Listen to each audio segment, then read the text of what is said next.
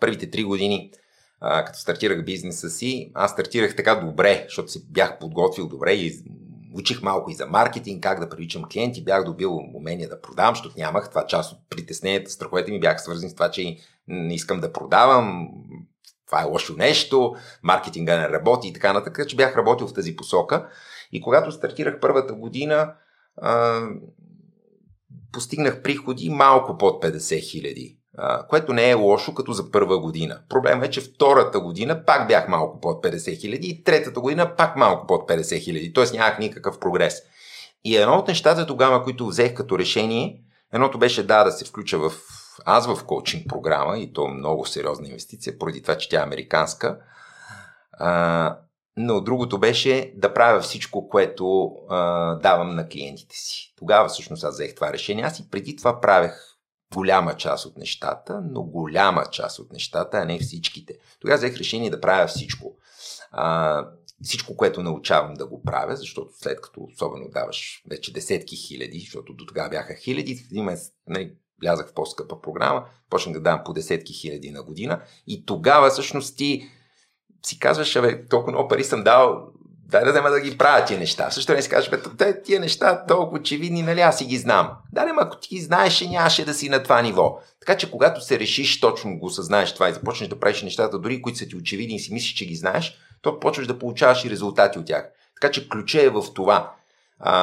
Не си ти единственото изключение, нали, да кажеш, виновен съм, че не прилагам. Повечето хора сме така и аз съм бил така, повечето хора продължават да са така.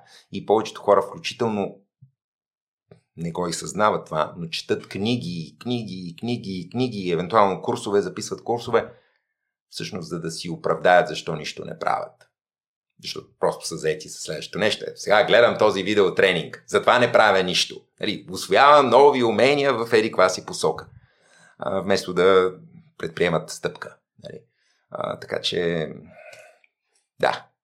Твоята препоръка каква е за това да се премина от четенето към действията? Аз си спомням на едно гостуване на Юрий Тонкин, той сподели, че ако научи нещо ново от книгата, я оставя и започва да го прилага. Не я довършва. Аз я довършвам. Даже довършвам и книгите, които са ми скучни. Имам такъв навик да, като започва нещо, да го довършвам винаги до край, даже и когато виждам, че не е може би ефективното, но в тази гледна точка просто имам последователност, което е много силно качество. В същото време то си има някои, може би, минуси, че може да си губиш времето и с нещо, което по някой път не трябва да го губиш, но аз съм последователен човек. Така че аз я довършвам, но да, иначе Юли е прав. Съгласен съм с него. Ключът е в това да приложиш нещото.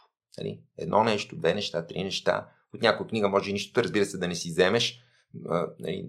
Човек не знае, точно затова се четат повече книги, затова се учат и повече, нали, курсове, затова си съответно и работи с хора като ментор или коуч, за да получаваш насоки и да получаваш повече насоки и да попаднеш на повече идеи, на повече нови знания, на повече стратегии, за да видиш кои от тях са твоите, нали? Съответно, но да ги направиш, нали? Защото всъщност резултат имаш само от това, което правиш. От това, което не правиш и не довършваш, нямаш резултат, нали?